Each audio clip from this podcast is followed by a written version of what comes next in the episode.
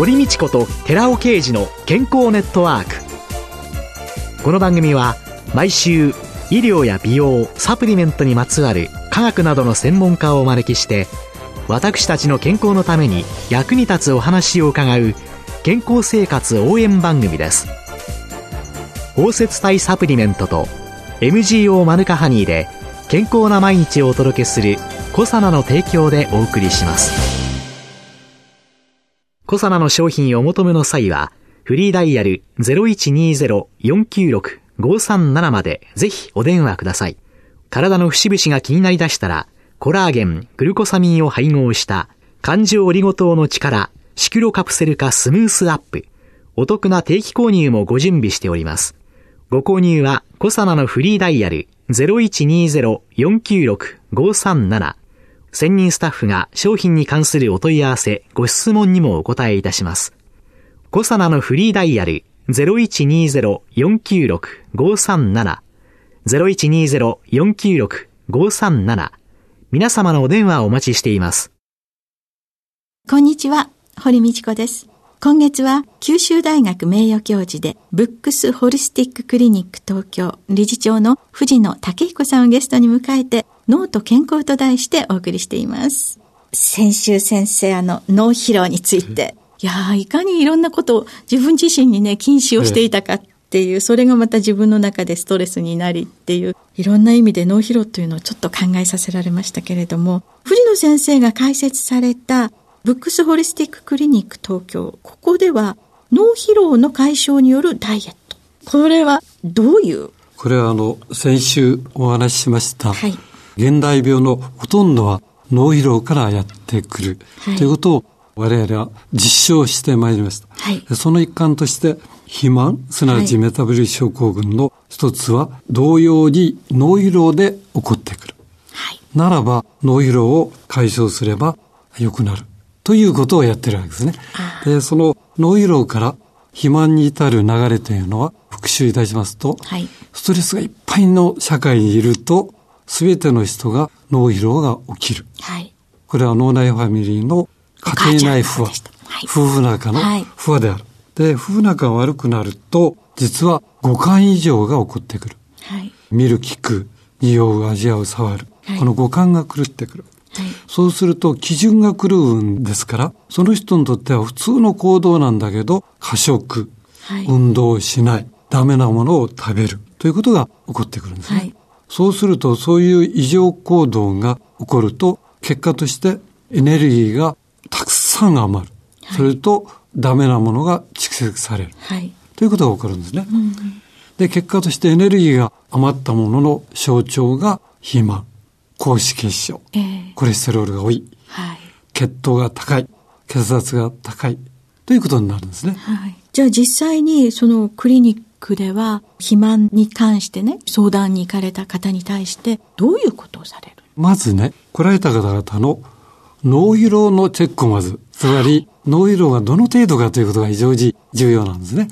そして脳疲労によって本当に病気が治るあるいは予防できるという我々の20年にわたるデータをお見せするんですね。そして具体的、それじゃああなたの脳疲労はどういうふうに取ったらいいんでしょうっていう一般論と固有のその人固有のやり方をお知らせするわけです。20年間先生がいろいろな研究の中からやってらした脳疲労というのの評価と、そしてその人個人のまた特別的な問題というのを見ていかれる。はい。で、そういうのっていうのがある傍ら、はい、ダイエットって、いろんなのが巷にいっぱいあるわけですけれども、ダイエットに王道なしってことで、結局こうブームになって廃れていってっていう、これとその違いというのは？脳疲労が起こると五感が狂ってくる。はい、つまり味覚障害は必ず必発である。はい、そうすると過食、異常食、そういったものをやるようになる。その結果として、つまり異常行動が起こるんですね。はい、異常行動が起こるから太るということになる。はい、ところが従来の方法は、この異常行動を修正する方法だったんですね。あなたは食べ過ぎてる。だから太る。言われた本人は、なるほど。その通りだ。指摘されて理解できるんですね。そこで行動修正、医師、栄養士の指導に従って行動修正をやるわけです。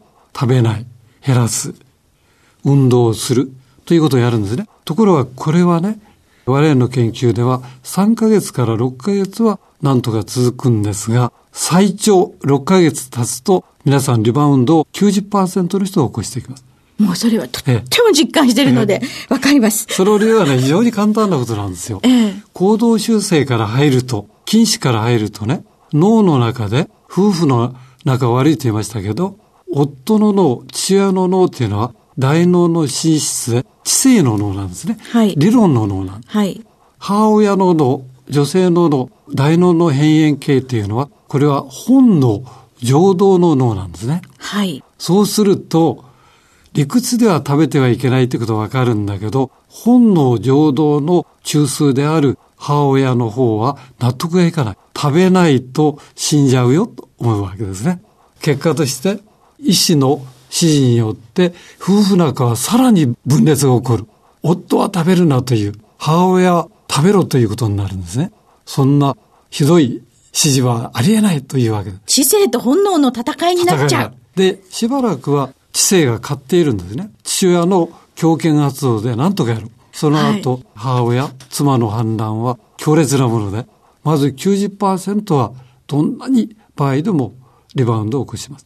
人間、どんなこと言ったって本能ですよね。はい、じゃあ、先生のこの脳の疲労を回復させてっていうブックス理論に基づくダイエットというのは、このお父ちゃんとお母ちゃん、知性と本能を仲良くさせる。そういうこと。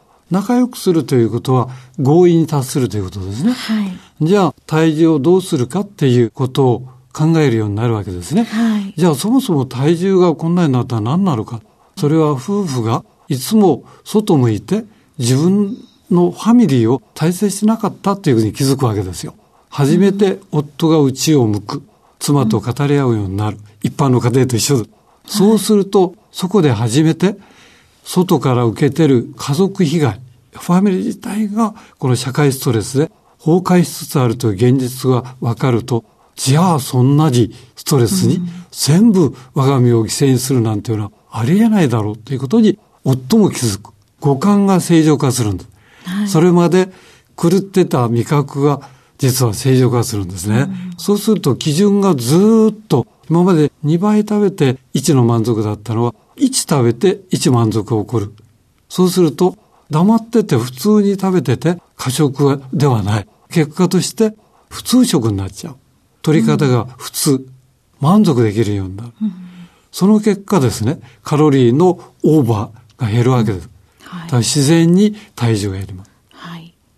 という理論は分かったのですが、私具体的にどういうふうにその脳疲労じゃあね、はい、先週のあの論理なんですが、はい、それは第一原則を食べるということに沖縄をすと、たとえどんなのいい食事でも嫌いであっては絶対に食べてはいけません。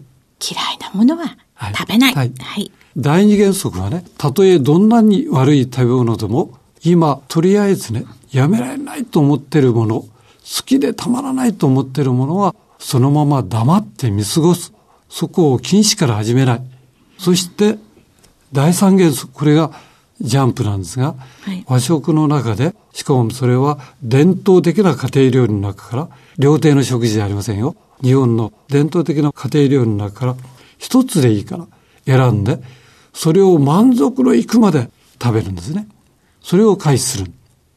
これをやると、実は悪循環が断たれて、新たな良い循環が始まって、実は最終的に悪いものは嫌いになります。ホップステップのホップはいらなくなる。はい、そうです。やることなすこと、みんな健康にいいことになるんですね。それになるまでには時間がちょっとかかりますから、ゆっくりその第三元素、このホップステップジャンプを繰り返しやっていくんですね。これらはいっぺんにするんじゃなくて、一つずつなんですか？いえいえ、同時にやらないと。そうですよね。ステップ、ジャンプはもう毎日同時にやらないと。毎日同時に同じことを。はい、じゃあ、はい、その、一番最初の食べちゃいけないって言っても好きなものは、だったら食べていいよ。体に悪いものだって食べていいよ。食べる。ただね、はい、条件があって、例えば、ケーキを食べないと眠れないという女性はね、食べた後に、ああ、また食べちゃったという罪悪感を持たれる方が100%です。はい。ところがね、食べてもいいという第二原則の条件があるんですが、食べた後に、うまかったと、牛負けたというふうに言ってもらいたいんですね。つまり。馬が勝った。はい。これが重要なんです。ケーキに何も罪はない。美味しかったということをね、うまかったということを感謝しないといけない。これが条件なんですね。それさえやれば、ダメな食べ物でも、とりあえず続けて大丈夫です。じゃあ、ここにそのケーキを食べちゃって、また罪悪感をガーって感じると、その時には知性のお父ちゃんの方が勝っちゃってる。そういうこと。それは夫婦仲がまた悪くなってるということ。絶対にやってはいけない。じゃあ、もういいんだから、これはやっていいのよって。自分の精神的な安定やいろんなことで脳の疲労を取るためには、いいよって。そうです。そうです。ケーキを食べることによって、実は甘くてマイナスある、油もあってマイナスある。それよりも、すごい対外的なストレスに対して、それに立ち向かう力を与えているプラスの方がはるかに大きいということを考えるべきだ。だから感謝すべきだ。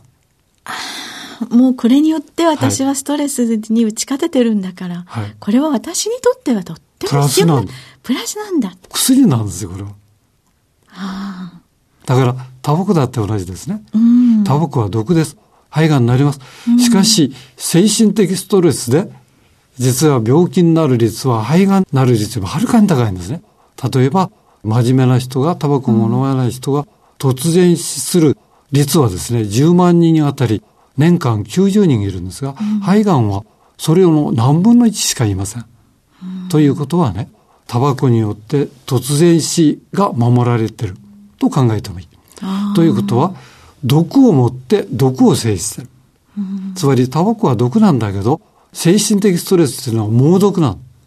だから、中ぐらいの毒で猛毒をやっつけてるんだから、とりあえずタバコも相対的な薬になるんですね。だけど、中ぐらいの毒だから中毒になるんですね。これはちょっと問題。この方法っていうことであれば、これは考え方、自分のセルフコントロールがうまくできていくようにするトレーニングだから、リバウンドはないないです。考えて95%までありません。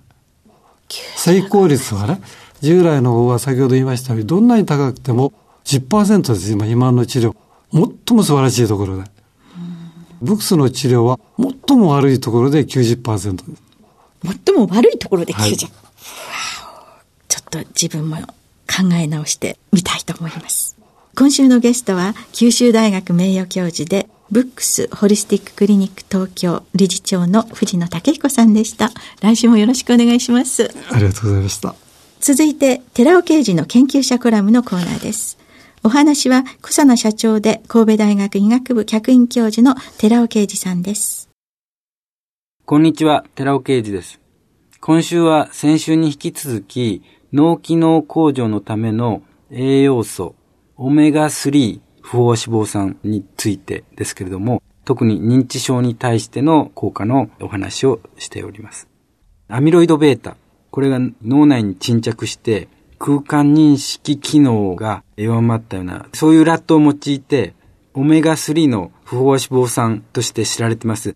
ロコサヘキサエン酸で DHA って言いますね。これで、アルツハイマー型の認知症の予防効果があるかどうかっていうことを島根大のグループによって報告されてます。それによりますと、DHA には脳内の抗酸化増強作用だけでなくて、アミロイド β の脳内沈着抑制とか、神経再生促進とか、そういった作用が明らかになって、認知症予防に有効であるということが知られているわけです。アルツハイマーとともに皆さんお聞きになったことあると思いますけども、パーキンソン病ってあります。これも脳の病なんですね。ちょっとアルツハイマーとは違ってまして、運動の指令を中継するような脳の一部ですけども、ここに問題がありまして、スムーズな運動や姿勢が保てなくなる病気なんですね。で、これは神経細胞間の化学伝達物質、ドーパミンというものがありますけども、このドーパミンの減少によるものっていうことが分かってます。で、こういったドーパミンの減少によるですね、パーキンソン病にも DHA は有効であるということが分かっているわけですけども、その一方で、先ほどは脳の病についてお話ししましたけども、脳血管性はその名称の通りでして、老化による動脈硬化ですよね。などによって体中だけではなくて脳の血管も詰まったり狭くなったりして、そうすると血液が移動しづらくなるわけですね。そうすると血液で運ばれている酸素とかエネルギー源も供給が十分でなくなるわけです。そのことによって部分的に神経細胞が死滅したり、活動が妨げられたりする。それが血管の病ということです。よって脳血管性認知症は栄養素の補給によって脳機能の改善が期待できるわけです。神経細胞は死滅しても再び細胞間、つまりシナプスですけども、学習努力でシナプスはまた再び再生してきますので、80歳を超えても再び、つまりこちらの血管の病の方の認知症は元に戻っていく。原理的には知識、判断力ともに若者をしのぐまで80歳を超えたとしても蘇らすことも可能だということです。この血管の病に有効な栄養素、これがやはり同じようにオメガ3の不飽和脂肪酸なんです。それ以外にも微量の金属類ですね。亜鉛とか鉄とかセレンとかがあります。特に有効なのが知られているところでは魚油に含まれている DHA、EPA。この摂取は心血管系の疾患ですよね。そういったリスクを低減させるっていうことが分かっておりまして、魚油を摂取していくことによって、致死性の心筋梗塞なんかの予防効果も、米国ともにヨーロッパの心臓学会でも相次いでこういった報告がされている。循環器系疾患に対しては魚油に目を向けようということなんです。このようにオメガ3の不飽和脂肪酸はアルツハイマー型などの脳の病とともに脳血管性の血管の病の両方に対して認知症の予防効果がある、改善に有効であるっていうことが示されている。積極的に魚を取っていくようにしましょう。お話は小佐奈社長神戸大学医学部客員教授の寺尾啓二さんでした。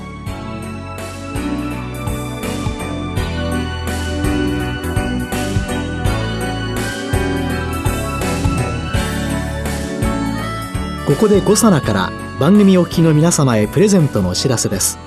環状オリゴ糖で包み込むことによって安定性と吸収性を高めたコエンザイム9点に美白効果が期待されるシスチンを配合したコサナのナノサプリシクロカプセル化コエンザイム9点シスチンプラスを番組お聞きの10名様にプレゼントします。プレゼントをご希望の方は番組サイトの応募フォームからお申し込みください。当選者は8月4日の放送終了後に番組サイト上で発表します。コサナのナノサプリシクロカプセル化コエンザイム9点シスチンプラスプレゼントのお知らせでした。